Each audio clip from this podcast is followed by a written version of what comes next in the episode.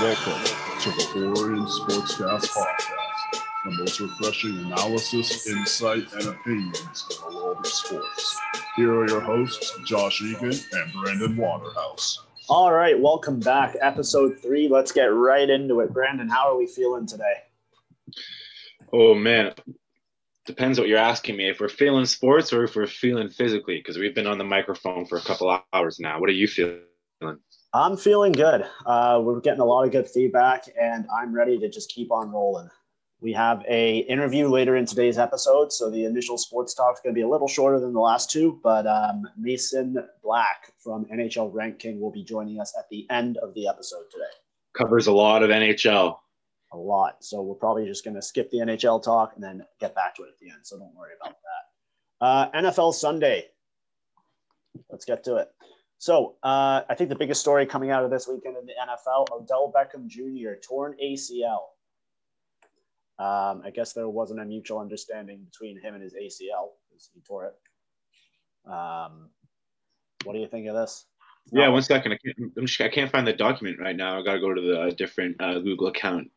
But um, yeah, official news today. Um, you saw if you were watching yesterday, Odell went down, but um, it's official that he tore his ACL, and now you know.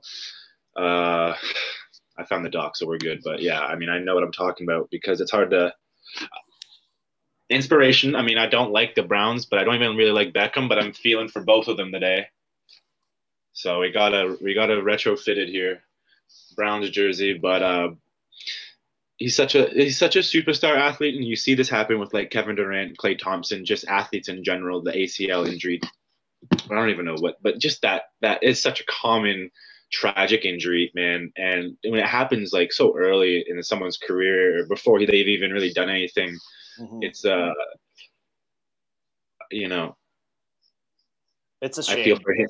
I feel for him. I feel for him personally, and uh, the Browns. The they're Browns. in trouble now. They are The Browns. What do you think? Uh, I'm trying to find the the mess the tweet you sent me because I got a good laugh out of it. and I think it describes the injury pretty well. Yeah, it was uh, Saquon and o- Odell were side by side in a tweet, and uh, some guy said, you know, why are ACLs even a Yeah. thing? They just there to be torn. Yeah.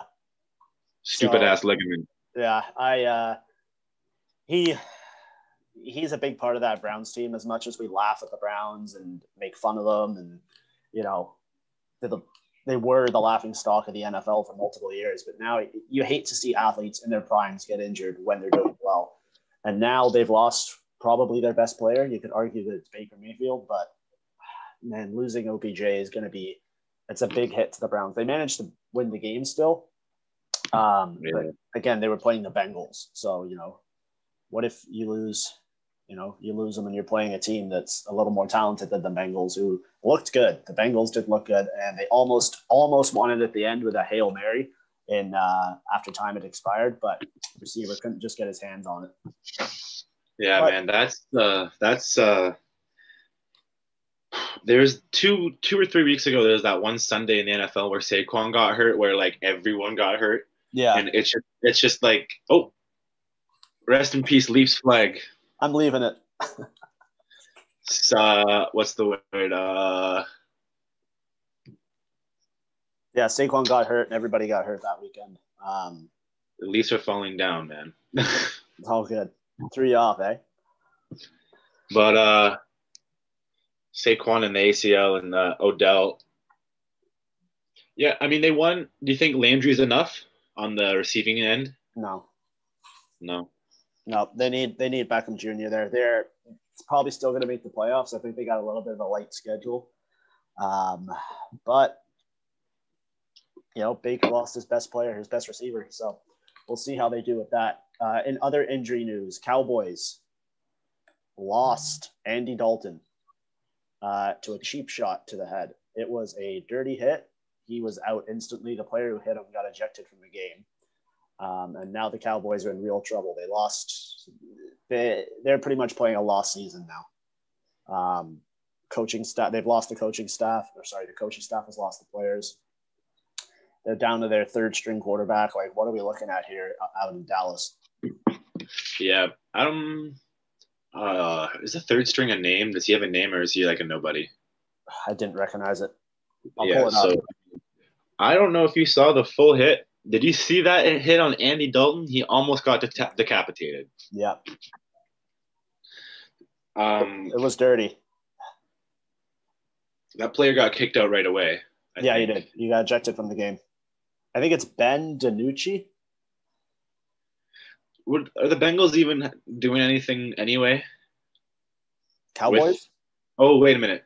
The Cowboys. Why did I say that? The I don't he's know. playing on the Bengals. Dalton, right? Yeah. Yeah, my bad. Uh, the Cowboys. Oh, the Cowboys doing anything? The Cowboys third string. Yeah, I didn't. You, you didn't have much of a name for me. You're right. I don't Oh. recognize him. No, but um, yeah, they're in trouble there. I think they're playing a lost season. They're going to need a miracle. I heard some talk that uh, Colin Kaepernick might end up with a job there. I the amount of times, I mean, the amount of times we've heard this now, though. Kaepernick's going to go here. Kaepernick's going to go there. I don't think it's going to happen. Um, I just think the Cowboys are going to have to finish the season with what they have and then regroup in the offseason and hopefully come back stronger. I mean, they were supposed to do some damage this year, but damage is being done to them. So, I mean, I don't know. This is factual. I saw someone saying something about how, how Jerry Jones deserves this, like just in terms of how he treated uh, Dak and the money. Yeah. I mean, I don't, the team deserves it. The players it's happening to, though, it's, uh, it's a shame. You hate seeing athletes get hurt, right? Mhm. I agree. Yeah. Moving on, uh, there was a play in the NFL this weekend, and it blew my mind. We had, who was it? We had Budda Baker was free and clear after a pick six, and he was he was going to make it, and he got chased down. Did you see this play? Yes, I did. And he was chased down by DK Metcalf. I think I'm saying his name right. Yeah. And this play, I have never seen a man run that fast in my life. Like he was eyes on him, gun speed. I believe he hit 38 kilometers an hour at one point. Uh, flew down the field, made the tackle, and uh, they did not convert on the play. So they he did actually stop a uh, scoring drive, which is unreal to think about. It, go and watch this play. It is a unreal show of athleticism and just shows you that NFL players are just all around great athletes. Um, it was unreal. Like the way he ran ran him down, he was not letting him into that end zone. Yeah, well, you know, it sucks when your uh, wide receiver has to make the defensive highlight in the in the in the game, but you know, It's not ideal. what's done is done. But that that just uh, that stood out for me. Uh, over to the Patriots. Cam Newton was benched. Um, Dude, I am yeah. Rest in peace, Cam Newton and the Patriots, man. I don't really. I didn't wasn't. It didn't really pick up on my radar till the end. So why um, why was he benched? Do you know? I wasn't necessarily watching it, but I know I saw the, saw the final score, and uh, the Patriots got blown out. Did they not? Yeah. They got blown out by who? Someone who I didn't even expect to get them Uh, blown they out. got by. blown out by. I'm going to screw this up unless I check. The Broncos. Uh, 49ers, 33 to six. Yeah, just absolutely torched. And then I heard some, you know, rumblings about if Belichick thought Newton's spot was in question, or you know, I, I, that's what I woke up to today, and I was just like, "Well, holy! Like, what did I miss?" You know. So Yeah. I'm about to go and check his. uh I'm trying to go check his box score from yesterday, if I'm being honest with you. So give me two seconds. I mean, it seemed to come out of nowhere for me. I was just kind of chilling, watching the football game, and then I just kind of see on my Twitter feed that oh, Cam Newton's on his way out. Cam Newton's been benched, and I'm going, what? And just a funny side note for that, Jimmy Garoppolo was the QB for the 49ers. He was uh, Tom Brady's backup for three years, so he got to beat his old team. So listen, so for Cam Newton, his stat line was uh, 15 attempts with nine completions with three interceptions for 98 yards.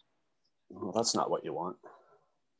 So that's why he was yanked. And then the backups guy, his name is Jay. Don't know the first. Give me a Jay Stidham. What's his first name? Jay Stidham. Jarrett Jarrett Stidham. He threw for 64 yards on 60% passing on 10 attempts with one interception. So the Patriots are missing Tom Brady. Yeah, and Tom Brady is not missing the Patriots because the Buccaneers pulled off another win this weekend. Uh, they look dominant. They beat the Raiders 45 to 20. Um, Brady's looking good, man. He's getting better. Brady better is getting better. Antonio Brown alert. Yeah, I guess we can go right into that. Antonio Brown signs with the Buccaneers one year, so the rest of the year, I guess. Um, do you think he'll fit in well there? So this is interesting because Tom Brady's now chased chased Antonio Brown twice uh, as Twice. he's been a free agent. So once literally in New England, and then um, obviously now here in Tampa Bay. And I saw this thing and like he has so many weapons, and people are just. I literally saw an article by someone on uh, Twitter uh, mentioning how it, it, it it's uh, an insurance policy that they signed Antonio Brown. When I'm not necessarily sure that having someone with his ability, skill set, and experience is an insurance liability when he could easily be your first or second option. Right. Um, I don't think he's going to play prime minutes right, right away. I think he's going to be. He's going to catch the ball though. He will, and I think they just got to be careful with his usage early on because he is obviously going to be there for the playoff push. So they're just going to want to warm him up and bring him in because he hasn't played in a while. And um, yeah, I thought it was a. We we kind of all saw it coming when it looked when uh, it was leaked that he was been in talks with them. And Brady had scouted him before. He played one game and obviously had to step away because of uh, legal reasons. He was under investigation for some things we won't get into. But um, yeah, it's good good signing for them. Hopefully he fits in. You know, people have been saying be a be a team player or get out. So hopefully he's a team player and falls in line with coaching. Staff. That's what the coach. That's what the coach said, right? Yeah. So you know they're not going to have So much patience with him. And I mean, best of luck to the guy. I uh, I hope it works out. Uh, the Buffalo Bills Your Bills. did not look very good. They won. They won. They beat the Jets. Um, but so the Jets fall to 0 and 7. But uh, they won 18 to 10. And watching the game, they did not look very good. I'm starting to get worried about my Bills. Um, they're five and two on the season now. Josh Allen did not have his best outing against the Jets, and at points they trailed in the game by as much as 10 points. Um, so He threw for 300 yards yeah, on 30 completions with 43 attempts, with zero touchdowns, zero interceptions. Yeah, no touchdowns is the worrying thing because that Jets defense is not good. So, um, Well, they're still in first in their division. The yeah, Buffalo but, Bills. but they got to keep an eye out because they still have to play some powerhouse teams. And if you're struggling against a Jets team, you're going to be struggling against uh, like bigger, more powerful teams. Speaking I mean- of powerhouses, Yeah, how are the. Steelers? Steelers still undefeated. They are the only undefeated team in the NFL this year, uh, or the last undefeated team in the NFL this year.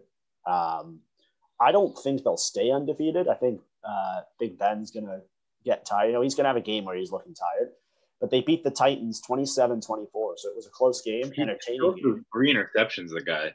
Right. Ben. And uh, I think the team around him is playing well for a change, which is where they are getting most of their success from. It's not an individual showcase this year.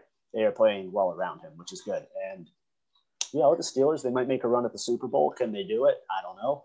Uh, still lots of football left, though, but they are a undefeated team, the last one standing. So, uh, How would you? Uh, how would you? Um, how would you uh, set up Monday Night Football here for us?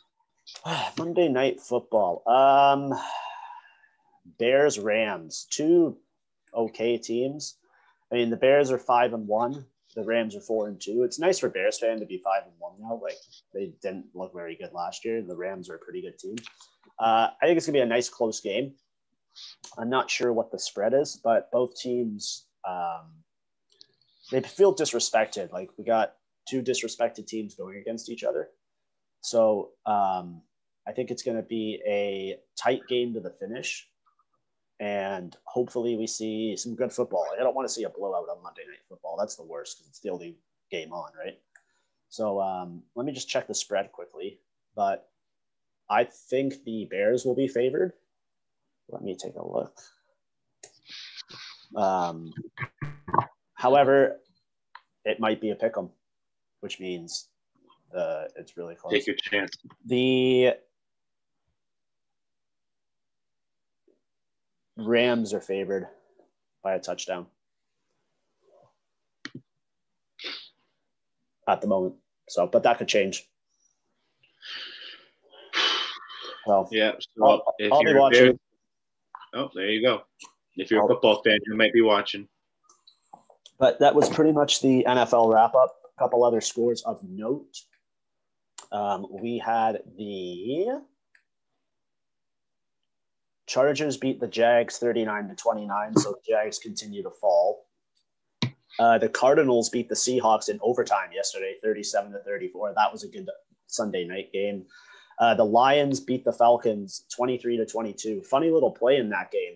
The Falcons tried to kill time on the clock by taking a knee just before the end zone, but the guy who took a knee actually fell into the end zone, scoring a touchdown, which gave the Lions the ball back with 104 on the clock, and they were able to come within range and uh, get the touchdown to tie it up, and then hit a field goal with no time left on the clock. Thank you for explaining that because that and it, that was I, I heard a lot about. I saw this picture of this guy. I was like, why is this a thing? And he's just like kneeled over the end zone Yeah. by an inch.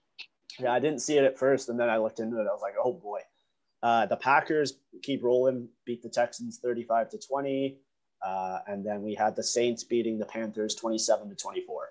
So it was a pretty good week in NFL football. Uh, any final thoughts on the NFL? yeah. Prayers to Odell. He'll be back. Hopefully, we can uh, keep limiting the COVID cases and stay on the field. Yeah, right. So that'll be good. Uh, you want to go to the NBA quickly because it's just kind of one story. Yeah, so there's not much really going on in the NBA this week. uh, At least since we last talked about it, at least that was a couple days ago. So, and it's already the off season, so don't expect too much right now. But uh, the NBA was initially gearing up to set up in the uh, early to mid date of a January 2021 uh, calendar, but now it seems through pushback of the players, maybe, or some management and GMs, they're trying to get a Christmas Day start. Some people are saying Christmas miracle. Obviously, that would be amazing to see this, especially if it was live on instead of just generally maybe Boxing Day. If it was actually the first game of the season on Christmas Day, that would be a first. Uh, I mean, obviously, it has to be a first in NBA history, but there's always Christmas games that are super anticipated for, that are like rivalries almost just on Christmas Day, which is usually in the middle of the year.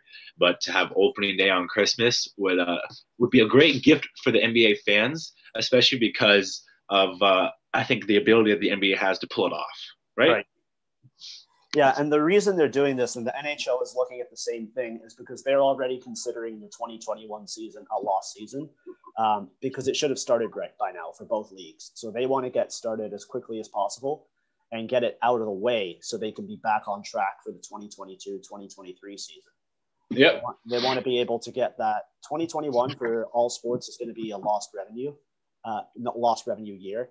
They want to be able to get back on track for 2022 with a full slate of games and back to their regular calendar. The NHL doesn't want to be starting in December, and the NBA doesn't want to be starting in December.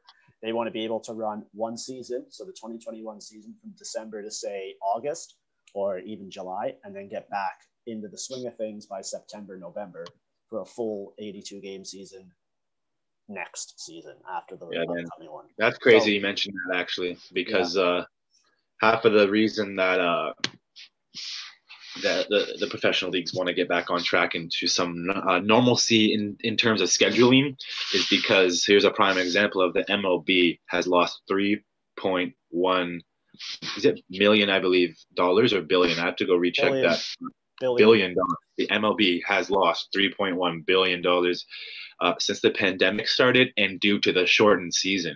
Do you guys hear 3.1 billion dollars? Um, I'm not surprised.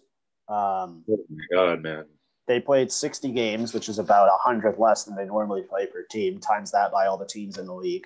They're not having fans in the crowd, so they got no gate revenue. Um, and I, I'm not sure how the TV rights worked, but if, say, a TV deal wasn't given their 162 games, I doubt they were paying the full price for to have rights to the games.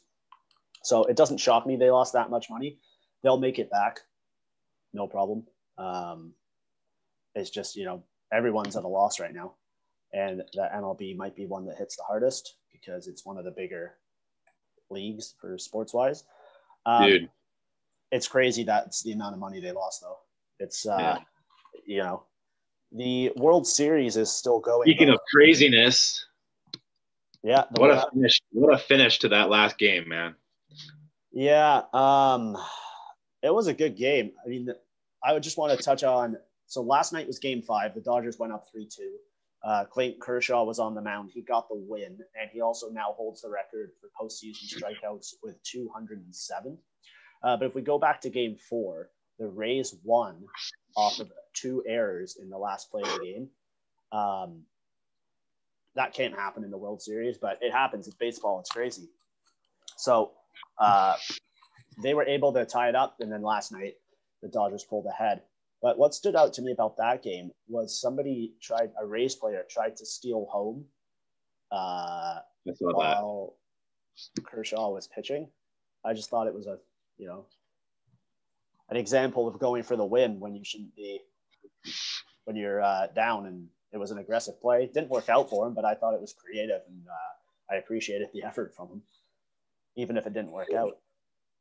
Got to play a little bit smarter there, I think. Yeah, but you know, if you're down, you're down. So you got to be able to tie it back up. But I believe Game Six goes tonight, and then Game Seven is on Wednesday, I believe. So uh, let me double check that. But Kershaw will be available for Game Seven if needed. Um, I think it'll go to sorry. Game Six is tomorrow, and then Game Seven is Wednesday. So um, it'll be interesting to see what happens there. I think we'll go to Game Seven. Be entertaining. But like I said, so that's what's going on in the MLB, and uh, what do you got for us next? uh, just some quick soccer news, just a follow up to one of our stories. Um, well, not our stories, but something we talked about with the Our story. yeah we we we reported. You need Uh, to pay us for it. Yeah, but the MLS will award the Supporters Shield this year after pushback from players, supporters, and fans and management. So the regular season trophy will be awarded to the top earning point getter in the MLS. So they weren't originally going to do that, but now they are. And uh, just a side note to TFC, they had their youngest player make a debut this weekend because they were losing five nothing to Philadelphia. Um, Oh man, did you 16 see, uh, actually, did you see that Alphonso Davies get hurt? Yeah, I saw that too. That's brutal. He's out six to eight weeks. So he's a he's a promising Canadian superstar. If you guys didn't know, soccer player who's playing across the seas now, right? Yeah, he's playing uh, overseas in Europe, and um, What do you got for us? I see you touched on golf here. yeah, um, it was the Zozo tur- the Zozo Championship is usually held in Japan because of COVID restrictions. They moved it over to the states this year, and usually it's a showcase for um, big names. But Tiger Woods finished uh, one under, and Mickelson was three over, and those were two of the bigger names in it. Patrick Cantlay won at 23 under, and Corey Conners tied for eighth at 18 under. So it was the only golf one, the only golf tournament going on this weekend. So I just thought I would highlight it. Um, there were some good shots, actually. And uh, on Thursday, I believe this wasn't at the Zozo, but we saw on the Italian PGA Tour, I believe. Uh, somebody was teeing off and they actually hit the power line going over the golf course. So he got to re-tee his ball in a free drop, which is I haven't seen that before.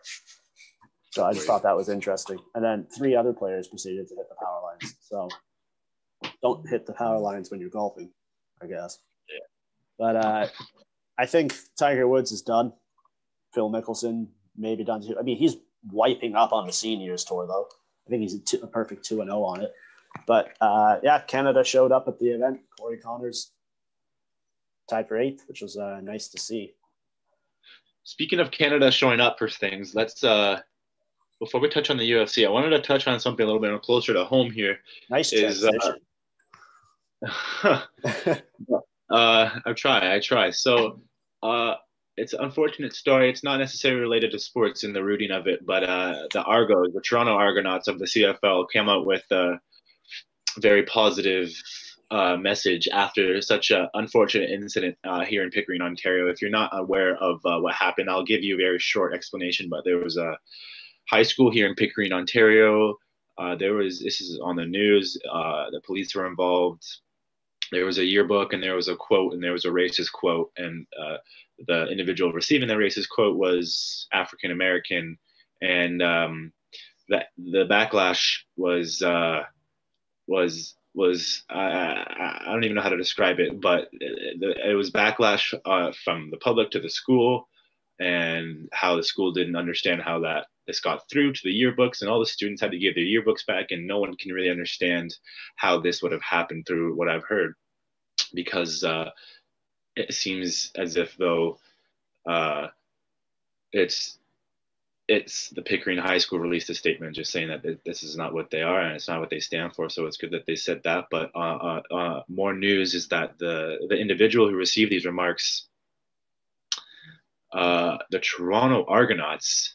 Uh, I, I don't know if he's a football player himself, but if the Toronto Argonauts saw this and they came up to his house in a parade formation almost yeah. with a couple of the players, I'm sure, and some of the management, and they uh, simply just read him a, a, letter. The individual who received all the uh, who received not he received the hate in the in the yearbook, and he was just heartbroken before, and he's he's still very heartbroken. And what happened though is the Argonauts have funded this man, this this young man's uh, four years for in a, any Canadian universities for as a scholarship. They're mm-hmm. funding him for free, and uh, it, it just goes to show that I think this is a perfect example of sports bringing uh, life together. Yeah, for sure. And giving and giving an, an everyday individual, if maybe if they're not even connected into sports or not, showing them that uh, sports has a beautiful place in this world for giving back. Yeah, it was a nice story to see. I mean, obviously, it wasn't nice how it came about. But, wasn't a very uh, good, yeah, for yeah, sure. Uh, the Argos put a uh, put their stamp on it and made it a positive story. And this young man's and it's great for sports. Yes, yeah, it's great for sports recognizing that it, something always needs to be done. Yeah, for sure. The um, right thing always needs to be done. Yeah. So we had UFC over the weekend. Uh, the Speaking of the right thing needed to be done, a superstar has retired. Yeah, Khabib called it. He won his fight um, in the second round via a triangle choke. And after the fight, he called it, says he doesn't want to fight anymore um, without his dad in his corner, which is understandable. Um, he's being called as one of the greatest, if not the greatest fighter of all time, finished 29 and 0. And that lightweight division just got a lot more interesting now the title's vacant. Um, he had a good career. I would have liked to see him fight couple more times, but we got to respect his wishes. He doesn't want to fight without his dad in his corner, who unfortunately passed away in the last couple months. So uh, all the best to him and his family. But I think the story that stands out more for me in the UFC is, and you sent me this. Somebody won their fight, and I don't even know who it was, but this was so disgusting. And they had the Nelk boys with them, and they all spat in his shoe, and then he. Oh my god! And then he drank it. Dude, what was that? That was that was insane. In the that times was... of COVID, if you are not aware of the Nelk boys, they are. Uh, just a group of uh, they're almost like the next the the they were starting to become more of the next uh, versions of if you're aware of Jackass back in the day they're just more or less stuntmen doing these disgusting acts or ways to get attention but sometimes they're not acts they're pranks as well they're funny they they have their moments and one of these moments was uh, helping I don't know how they get these places but somehow they get behind the scenes of a UFC event to spit in someone's shoe to celebrate while he drinks beer out of it yeah, I would never do that. You guys have not seen the video. You should be able to very uh, accessibly, I'm sure, over Instagram. It is uh, not for like the light, light, light, light, light stomach. Maybe if you're if you're thinking into uh, how it would have tasted, but uh, if you're not, I mean, like something that's just absolutely insane, man. Like, if that's what you get for winning a fight, what's the loser doing? you know what? The loser's probably enjoying a nice hot tub or cold bath. So I'm not worried about what that guy's doing. I'm worried about what I just watched. Yeah, for sure. Well, that's pretty much all we had on tap. We're going to transition over to interview with Mason Black now. Um, so until then, we have a special episode coming out on Wednesday for Women in Sports. That one is pretty much wrapped up and complete. And then on Friday, we'll be back with a regular episode. So, and if you're listening to this, please be on the lookout for Instagram pictures of the first annual Golf Orion Classic coming yeah. soon. Tomorrow morning, uh, it's going to be three degrees, so wear a coat. Here we go. All right, and I'm going to transition now over to Mason. So thanks, everybody. Bye. Okay, everybody, welcome back to the Orion Sportscast. We're joined today by a very special guest, Mason Black from the NHL Ranking app. Uh, Mason, do you want to tell us about who you are, your background in hockey, all that good stuff? Sure. Um, so uh, played hockey pretty much my entire life. Um, I was pretty fortunate. I got a scholarship down to uh, the U.S. Played a little Div three, um, just uh, north of Chicago at a small liberal arts school called Lake Forest College. Um, and then from there, I, I kind of had the choice of uh, going to some semi-pro or some pro overseas, and decided that I would uh, get into a teaching career instead. So started when I was pretty young, and uh, I've been working away at that for about the last 18 years or so. So um, yeah. So um, how did the just to get right to the app because it's one of my favorite favorite apps to use just for any any. Josh, tell the viewer what the name of the app is. Uh, NHL Rank King. So it's uh, play on words there. But um, I came across this app. I think I just saw it on Twitter. I'll check this out. I love everything hockey. And I was really uh, drawn into the uh, how in depth it is and um, the many usages for it. So how did this app come around? Like, what were you thinking? How did it all come to, to fruition?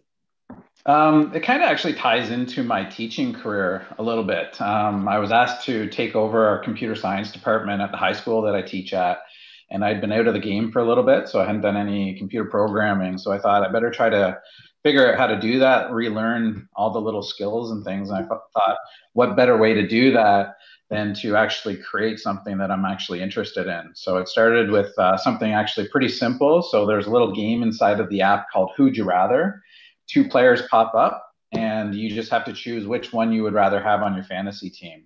I, Every- I, I, that's a great. I just noticed that. That was the most interesting part when I was researching the app. I was like, "Why am I choosing this right now?" I was kind of confused. Like, why do I have the choice? yeah, yeah. So uh, every time that you pick a player, the rankings get adjusted. So um, you know, if you're going to take, um, let's say, Auston Matthews versus Connor McDavid, and let's say that you choose Auston Matthews, his ranking will increase slightly and Connor McDavid's will drop a little bit. And then every single time, you know, thousands of times per day, as users are playing this Who'd You Rather game, those overall rankings get adjusted. So it kind of creates like um, um, the law of averages takes over. So uh, traditionally, what we typically have um, when we start doing rankings for things like fantasy, fantasy hockey, and fantasy football, is there's a lot of bias in there. I think uh, most of us cheer for a team and tend to gravitate towards, you know, the players that we know the best, or that we just have that gut feeling that this guy's going to end up producing later on. Um, and hopefully, what happens is that's that bias is get uh, gets taken out inside the app because we literally have thousands of people that are um, contributing to that part of the app. So that's how it started. Um, that was just kind of, you know, I wanted to do something uh, that I could actually get something out of it so that as uh, I take a look at my fantasy leagues, I want to see, you know, who are the best players and, you know, who are the guys that I'm ranking higher than than the consensus, um, and then who are the guys that I'm ranking lower than, than the consensus. Right, I like that. Uh, there's a there's a stat in there that I had never seen before um, when I opened the app, and there was a little bit of background on it. But I just want you to talk about it, maybe for our listeners, uh, explain what it is, and that's the PNHLE stat.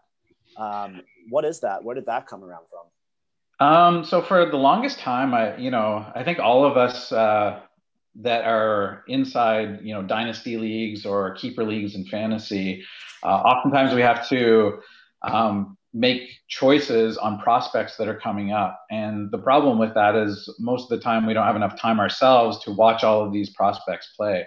So the PNHLE stat basically equalizes uh, and comes up with a single number that represents the prospect point potential if they make it to the NHL. So it's not a stat that says, you know, this player is 90% guaranteed to get there. It actually that's not a part of the stat at all. It just says if they do get there, what can we expect from them when they're 25, 26?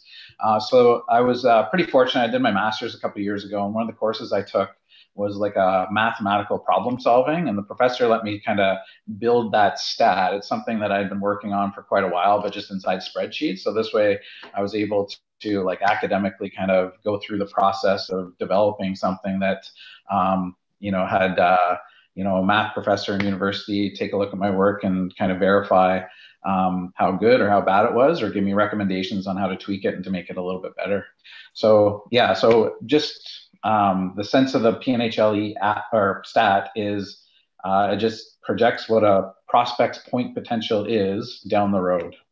Right, and I find that stat really interesting because when it comes to the draft, you know you're, you know maybe the players in the first two rounds and where they're going to end up, and then after that, it's kind of like okay, who is this guy? Where's he going? And then you can kind of take a look at that and see, even from previous drafts, um, what they're expected to be, and that's one thing I found really helpful and interesting with the app. I'm just glad I have a better understanding of how that came around um, and what it is.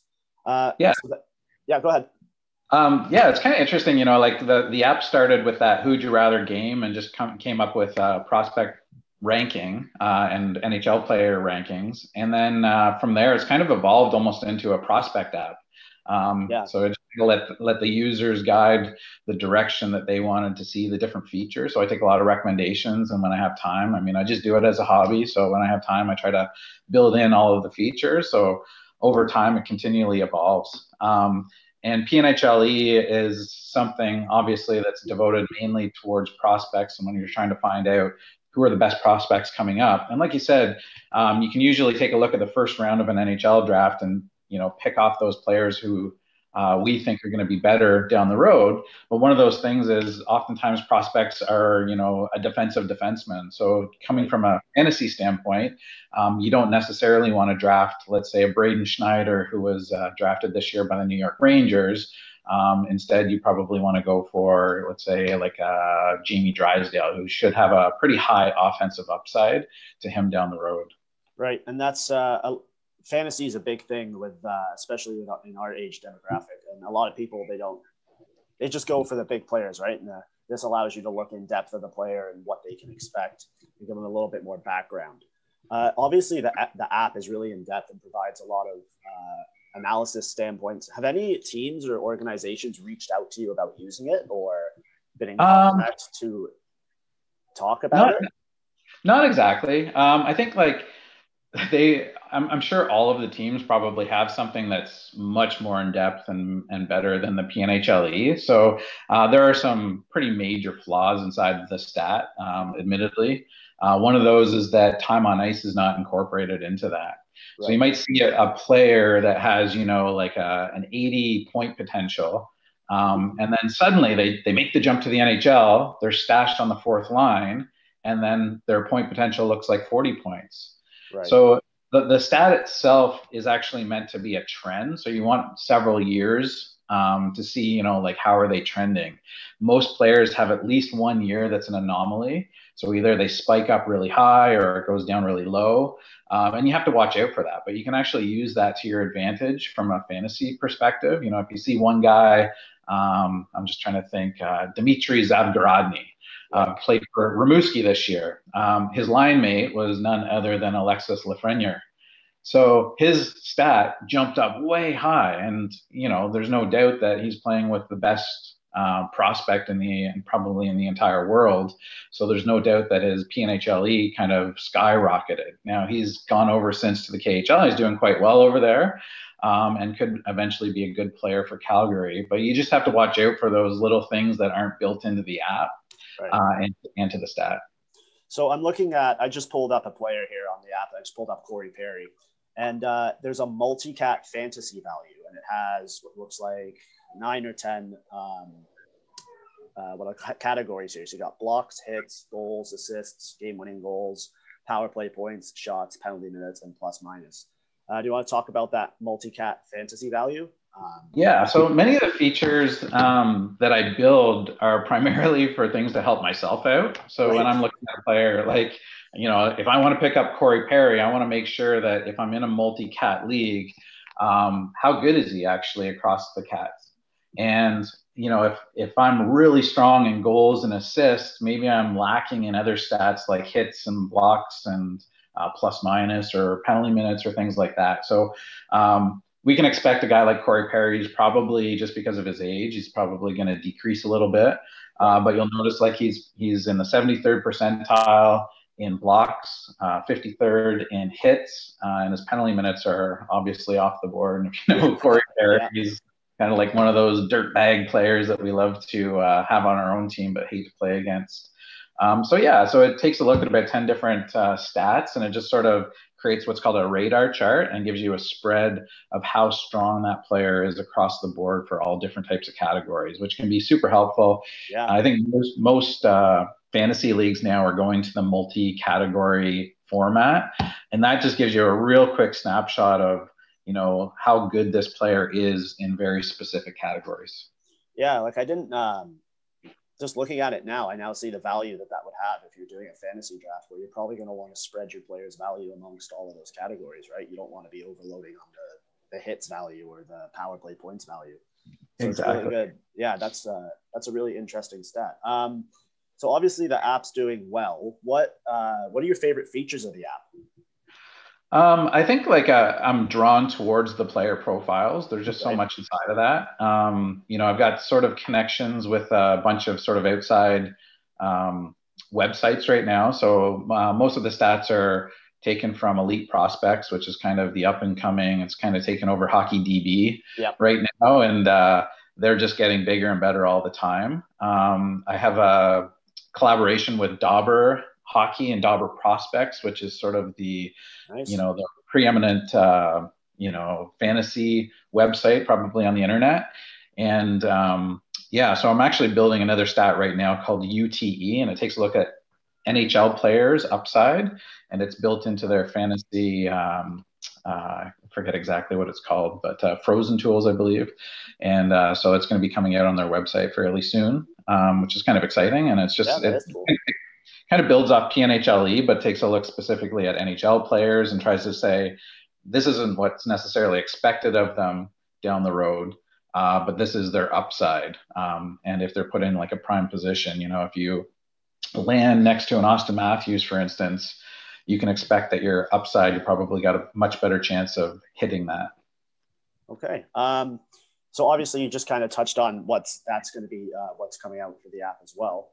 Uh, but do you have anything else planned for to release onto the app or how it's going to be used? Anything um, like that? Probably not for the foreseeable future. A lot of it's tweaking, and you know, like we just finished up the uh, NHL draft not too long ago, and yeah. free agency. So a lot of it is just you know, okay, now I got to get all of those players from the NHL draft. You know, over 200 players now have to be incorporated inside the app. Uh, free agency, all new contracts have to be incorporated as well, the new teams that they're playing for. Um, so a lot of it is just that kind of busy work, and there's bugs all the time that you're trying to fix. And because I, I get most of my stats from somewhere else, whether it's like Elite Prospects or uh, HockeyReference.com or something like that. A lot of times, if they change a format on something, you have to kind of catch up and have to yeah. uh, change your your uh, coding to try to uh, make amends for that. Is it just you that sources all these stats, or do you have somebody helping you? Yeah, no, this is yeah, this is kind of my oh, uh, passion passion project. Yeah, so um, probably much to my wife's dismay, I spend way too much time. you know, if I got some free time, it's usually okay. I'm just going to work on the app for a half hour, an hour, or something like that on a weekend. But uh, I love it. I enjoy it, and and I find it really super useful. You know, for my own fantasy leagues, and you know, if I, if there's something missing, um, usually I'll spend mm-hmm. some time to try to update that and make sure that it's incorporated into the app. And I think most people that also use it um, are are kind of finding that themselves. And there's so much like little nuance in, inside of it. Um, you know, if you want to follow your favorite team's prospects, so I know it's like the big Leafs logo or, or flag in the back. And I don't know if Brandon is also a Leafs fan, but um, yep. I'm kind of assuming so.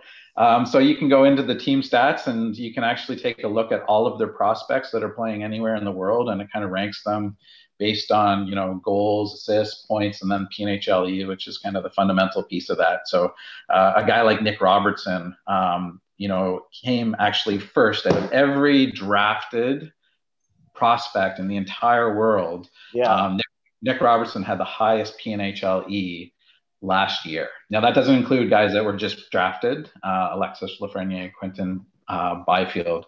Uh, but last year, for all prospects that were already drafted, Nick Robertson uh, was top of the charts. So and and we saw him, you know, inside the playoffs and made an impact right away. He a he a crazy shot for his stature, I believe. Yeah, and and there's some interesting like pieces, just like his his background. Um, and you know one of the youngest kids in the draft and i think dubas uh, took a look at some of the underlying numbers and uh, and thought, you know, this guy is going to be a, like a phenom. He's going to be, you know, probably a top ten talent, and where they got him in that draft is pretty amazing. Uh, back to Nick Robertson, I remember his PNHLE was like in the hundreds, was it not? Or am I thinking it's something else? Um, yeah, he ended up with an 89 last year. So Um, did, did that drop off because of his NHL performance? Um, I think no, because uh, I don't incorporate uh, playoffs inside of that. Okay. Um, so I think probably early on, a lot of players, um, you know, if they start the season hot because it's such a small sample size, their PNHLE is really high, and oftentimes it kind of drops over the course of the year. You, you notice that now with a lot of the European leagues, there are quite a few guys um, that uh, have super high PNHLE, and that's going to come down uh, Yeah. over the course of like a long sample size. Okay. Um, there's a guy here I, I'm looking at who seems to have a pretty low one, and that's Mikko Lehtonen. Uh, oh, he's on here twice. That's why. Yeah. So He's let me a- just. He's got a 65, so okay, that's not as bad as I thought it was. But do you think his should be higher? Because he's terrible So- at KHL. Yeah. So um, right now, um, I just actually this this weekend I included uh, all prospects that are currently playing and also their last year stats as well. So that'll change over time. So as like a you know the OHL and WHL eventually gets started, we're not sure when that's going to happen, but when it does, I'll probably just focus on this year's stats.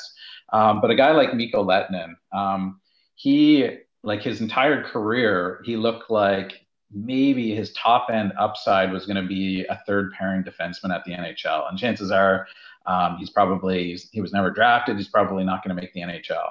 And then last year, out of nowhere, for I think he plays for Jokerit Yep. um, in the KHL, uh, but it's a Finnish team.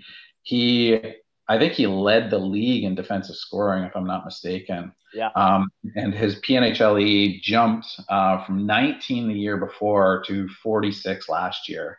And then this year, he's off to an even like more brilliant start. I think he's got a point, nine points, nine games, something like that. He's got a cannon of a shot, and his uh, PNHLE is right now 65, Yeah. um, which puts him at a first pairing defenseman in the NHL. Um, and I know the Leafs have uh, some pretty interesting um, battles that are going to take place in training camp uh, whenever that happens, probably in December, uh, hopefully December, but if not, maybe a little bit into January. And he's got a, a legit shot to not just land a spot with the Leafs, but also take for uh, second power play time, I think. Yeah, for sure. Uh, so you, brought up the Leafs, so let's transition to that because they just re-signed uh, Travis Dermott. Um, what did you think of that signing? It was a one-year deal, just under nine hundred thousand dollars. Is that? Did you see that as fitting? Because I saw some people projecting him as a four million dollar player. Um, Yeah, I, I mean, I think for that price price tag, and considering um, the Leafs um, their cap issues, I think it's a, a brilliant sign. I would like to see more term, but with more term is obviously going to increase that salary. Um, I mean, he's got such a unique skill set. Um, he can play left or right side. He's a fantastic skater. He's got a high hockey IQ. Um, when Rielly and Muzzin were both out, I think in late January, early February, um, he was able to play that top pairing and actually did quite well against um, some high quality competition. Um, I, I think like the Leafs D right now, probably the top four are set in stone, um, although maybe not. So Rielly and Brodie, I think are going to be a really good fit. I really like the Brodie signing. Um, Muzzin and I think Justin Holl is going to be paired with Muzzin. I think uh, Sheldon Keefe really likes likes him. Um, I don't know if I necessarily would put him there, but I think Yeah, I uh, don't know about that one either. um, and then that means you've got, you know, your third pairing, you've got guys like Dermott, Lehtonen, who we were just talking about, Bogosian. Um, I think Sandin is NHL ready right now, and even a sleeper as uh, Timothy Liljegren could fit in there. So um, I think Dermott on a third pairing with a second pairing upside um, is a fantastic fit, especially for that price value. Um, right now, I've seen projected that he's going to actually be be paired up with Lehtonen. Um, but again, uh, I think Bogosian probably fits in there as a sixth, sixth or seventh D as well because he's a natural right-handed shot, um, which are pretty hard to come by. So I think there's there's just almost unlimited um, combinations of defensive pairings that you could put out there. And it wouldn't surprise me if, if Dermott ended up uh, finding some time on, on power play too. Um, and then if there's injuries down the road, you could even slide up. Uh, I think this is a make or break year for him. Oh. Um, um, and some interesting things about it is just his advanced stats, which are also included inside of the app. So his IPP uh, was 22. And what IPP is, is every time a player scores on the ice and you're on the ice as well, it creates a percentage. So forwards typically average about 66% of the time that if a goal is scored, they're going to be either first assist, second assist, or scored the goal. Uh, defense, it's usually about 40, 44%. Uh, so the fact that his IPP is at 22 um, suggests that he has a much higher offensive upside than what he showed last year. And part of that could be just, you know, he started the year, came off, uh, I think, sh- shoulder surgery, if I'm not mistaken. Yeah. And, and um, you know, and had kind of a slow start, but then started to get better as the year went on. Um, his PDO, which is kind of like puck luck, is yeah. uh, 104, um, which is actually quite high. So anything over 100. Um, usually want that to be at 100 right? Yeah, and and there's other things that get taken into consideration or don't get taken in, into consideration with PDO, and that's you know the players that he's playing with. You know, um, if you're playing all the time with Tavares, Marner, Auston Matthews, you expect the the puck luck. You know, those players end up coming out with the puck more times than not, and oftentimes that contributes to little things like PDO.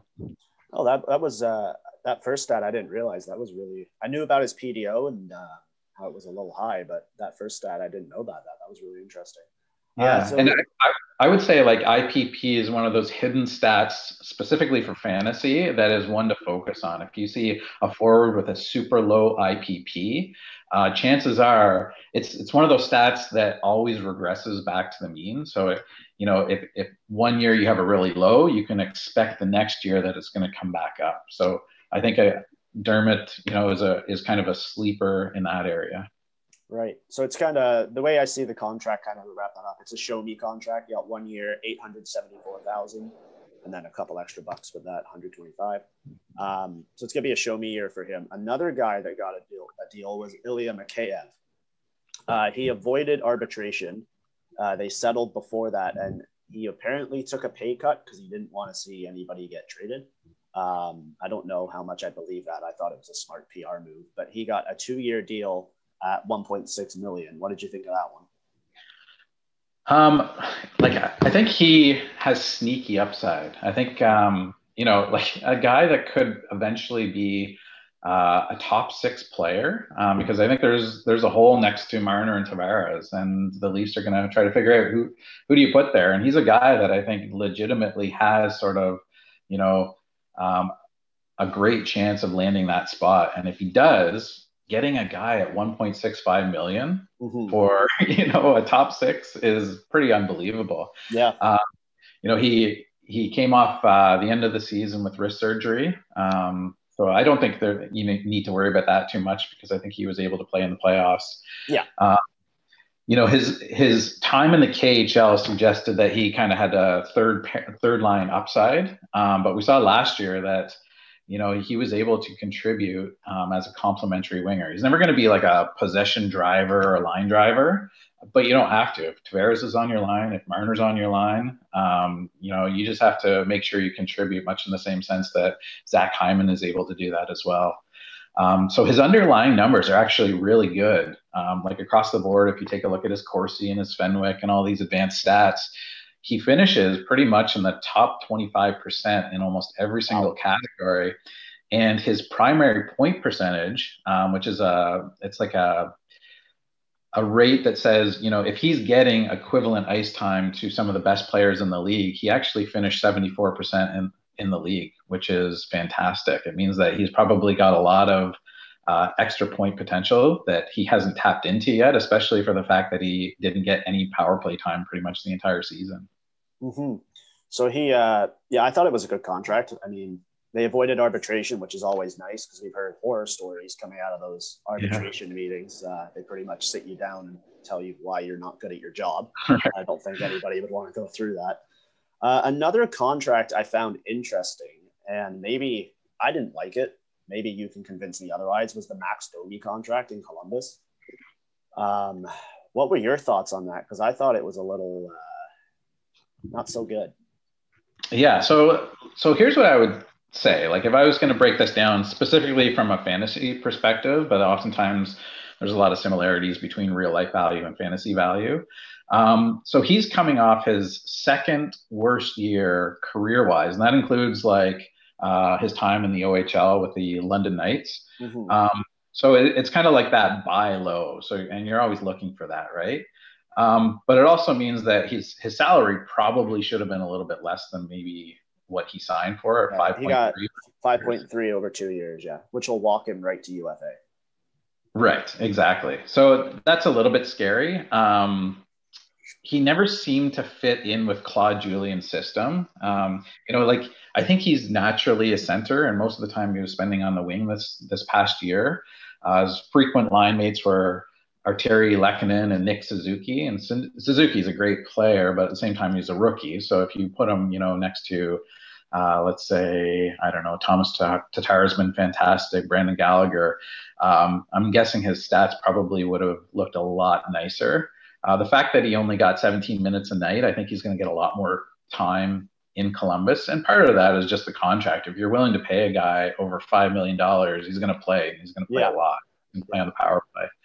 Um, his uh, underlying advanced stats numbers are kind of really good, but almost all of Montreal is. Montreal is like a shoot, shoot first team, mm-hmm. and they end up leading most of the categories. The Phil Danaults and the uh, um, Tomas Tatar, those guys are some of the best in the league, which is a little bit misleading because of the style of play that they they just put everything they can on net and they're hoping for rebounds, for tip shots or whatever.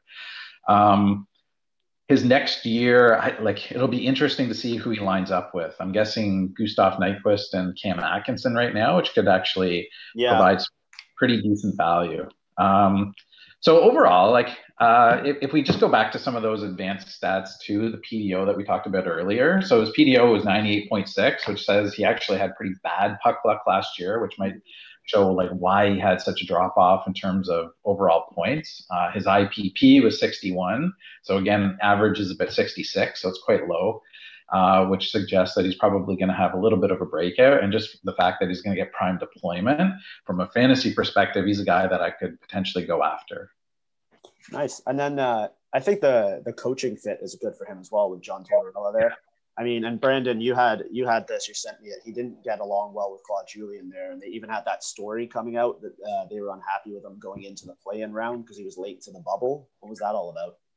So there, yeah, there was a, a Toronto Sun article here. Sorry that I uh, I got sent. I know someone actually. My mom walks a dog with someone who's a producer for TSN, uh, and he sent me this uh, Toronto Sun article. I'll just read it where I uh, where it was highlighted. It said the beginning of the end for Max Domi with the Montreal Canadiens started when he took when he took the when he took time to thoughtfully determine whether he would participate in return to play because of his diabetes. Domi was Domi made a wise choice in taking his time. The Habs, I'm told, were not so impressed. Yeah, that doesn't like, sound good. I don't even know what that. I don't know where to start. Like the guys diabetic and you know you're going into a bubble you want to make the right decision and they're rushing him for it so that probably started to taint the relationship a little bit too so hopefully a new scenery will be good for him and maybe i'll come around on the contract i just thought it was a high price for him coming off the year he had but yeah could be a good value player um, maybe that will be that'll wake him up a little bit. Uh, who's your team? What what team do you uh, support? I'm a huge diehard blackhawks fan so okay uh, okay. Yeah, we've had a pretty successful run the last decade, but I think um, just with the reports that are coming out this this past week, actually, um, yeah, I we, heard that too. Yeah, we're now officially in rebuild mode, and I think we've been in that, but now uh, the, the, Blackhawks are making a choice to be uh, more transparent about it, um, to the dislike of guys like Patrick Kane and Jonathan Toews. Um, you know, if you're spending 10.5 million on those two guys each, uh, it's pretty tough to say, you know, we're going to start rebuilding for the next couple of years. So, do you think they'll trade any of those guys? Because they've still got some term left. Um, yeah, they definitely have term left, so it's the choice is going to be up to them. I think they have both uh, full no move clauses, so I think they realize uh, my understanding was that Bowman actually sat down with the, the core group that's left there. So Toews, Kane, Keith, and Seabrook, and basically said, you know, this is the rebuild. It doesn't say we're going to blow things up like the Rangers did. We still got these core pieces. They're they're all able to contribute moving forward, but we have to have a focus on developing prospects and giving those guys an opportunity. So instead of you know going out and trying to fill your roster with these vets that are worth you know a million bucks, it doesn't make sense because we're not going to do too much in the playoffs, even if we make the playoffs. So let's give these guys an opportunity. The Kirby Dachs, the Adam Boqvist, mm-hmm. um, give them prime deployment, see what they can do. And then, uh, you know, if we end up with a top 10 draft pick on top of that, that's how you actually build your development system. Is Alex uh, Nylander there now? He is. Um, yeah. So he, so there's a guy. I'm not very high on Alex Nylander. Um, he uh, I don't know. He's got all the tools. Um, surprisingly, he does well like back checking, and you know he's not great in the defensive zone, but he busts his ass to get back there. Um, but uh, he just can't finish. He just, you know, even if he's playing with Kane, you know, he just there's just something missing out, out, of his game. But I think he's going to get another opportunity. It's hard to imagine that he just finished his rookie year. It seems like he's been a prospect forever, but. Yeah. Uh, you know, I, I don't know. I think um, from my understanding, they're plan, planning on uh, lining him up with either Toews or Kane this year on the left side. So, you know, you're probably just, I, I could probably play on the left side and yeah, pick up um, the way. I think uh, if if their rebuild goes as, as well as the Rangers did, and I think they're trying to take the same approach with releasing that letter and everything. I think the Rangers yeah. got in front of it a little bit quicker. Um, but the Rangers are they're competitors now. They're especially with all the signing, they got that first round pick. Um, they might have lucked into that because it was a yeah. not so typical lottery draw. But yeah, if they can follow that rebuild structure, I think they'll be fine within two to three years. But if they yeah. uh, if there's bad blood and no communication between the front office and the players, I think that's where you start to get into trouble, right? And Absolutely. The fan sure. base, the fan base is going to take the player sides because they brought them three cups. So hopefully yeah. they get that figured out. Uh, Brandon, do you have anything else you want to bring up? Honestly, no. I'm glad you mentioned that article, but uh, this was up to you. This was this was a lot of uh, your findings and research, and I'm super. My eyes are super. I honestly was. I didn't expect who to see behind the app, right? Like I, I had no clue until I saw your face on the Zoom call. I know you guys might have been talking a little bit, but it's really interesting to see your face and to hear it because it's hard to understand it by going through all the sections on it but if you hear it through a demonstrational talk or whatever then now i was sitting there the whole time almost just doing the fantasy with the forwards and the goalies just contributing to the the algorithm right awesome so, uh, yeah yeah, and that's kind of the point. Sometimes, you know, um, you know, before bed, I actually get in, and 45 yeah. minutes has passed. I'm like, holy crap, you know, I gotta get up sure. early in the morning. And I learned, yeah. I learned so much, and I've been playing hockey since I was three, and at a very competitive level too. So, but since coronavirus, it's kind of my age and the level of hockey now. It's kind of like I either go into like seniors, senior men's professional or whatever, or amateur, but or play beer league. So it's not like junior hockey for me anymore. But it's uh, so the fantasy side and, and talking sports is interesting. So this and you creating an app is it's and it's really really technical too, which which you've been in studying for as well, which I've heard. So that's I, I, the the credibility for the app for me is great. Thank you. I appreciate that. Yeah, it was great having you. Thank you so much. Yeah. yeah uh, anything else to add, Mason? I'll plug anything? No, like, uh, I mean, pretty much just the app. Uh, you know, give it a, a, test drive if you haven't uh, downloaded it. It's on um, Android and Apple, um, which kind of has its own. You know, you actually have to create the app twice completely from scratch. Which, you know, I started with uh, just iOS and iPhones to begin with, and then decided, you know, I'm losing out on half a market here. So uh, spent really probably the last year, year and a half working on the Android app, and it's all about just adding features all the time. There's going to be bugs, so you know things might crash every once in a while, but it's just a matter of I don't have enough time. I don't have a team of developers behind me working on it, but um, yeah, it's a lot of fun, and it's something that I use all the time for my fantasy purposes. Um, one of the big ones actually that I've uh, been working on is uh, the DFS. So I don't know if either of you guys are into uh, daily fantasy. Um, whether I mean you can't really play hockey right now, but football and stuff like that. Um, I, I, used to be in the daily fantasy, and I got shafted in the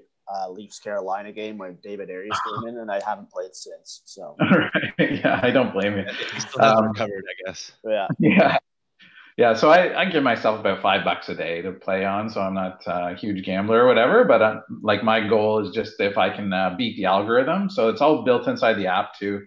So I, I came up with an algorithm to try to find out who are the best value players to play that day, and then from that, um, everyone's gonna come up with a different lineup. So it doesn't say you know you automatically have to pick Connor McDavid today, but you're going to have a choice probably between you know 10 guys and then you start to build and stack your lineups through that and you know it's something that i constantly tweak and i think it gets a little bit better and you know i've done quite well I usually you know put in let's say a thousand bucks a year uh, and i end up with you know 2000 at the end of the year so usually Nice. typically you know you get on stretches that you run and you get on cold stretches as well but uh, pretty much you know i've done pretty well on that That's Nice. awesome.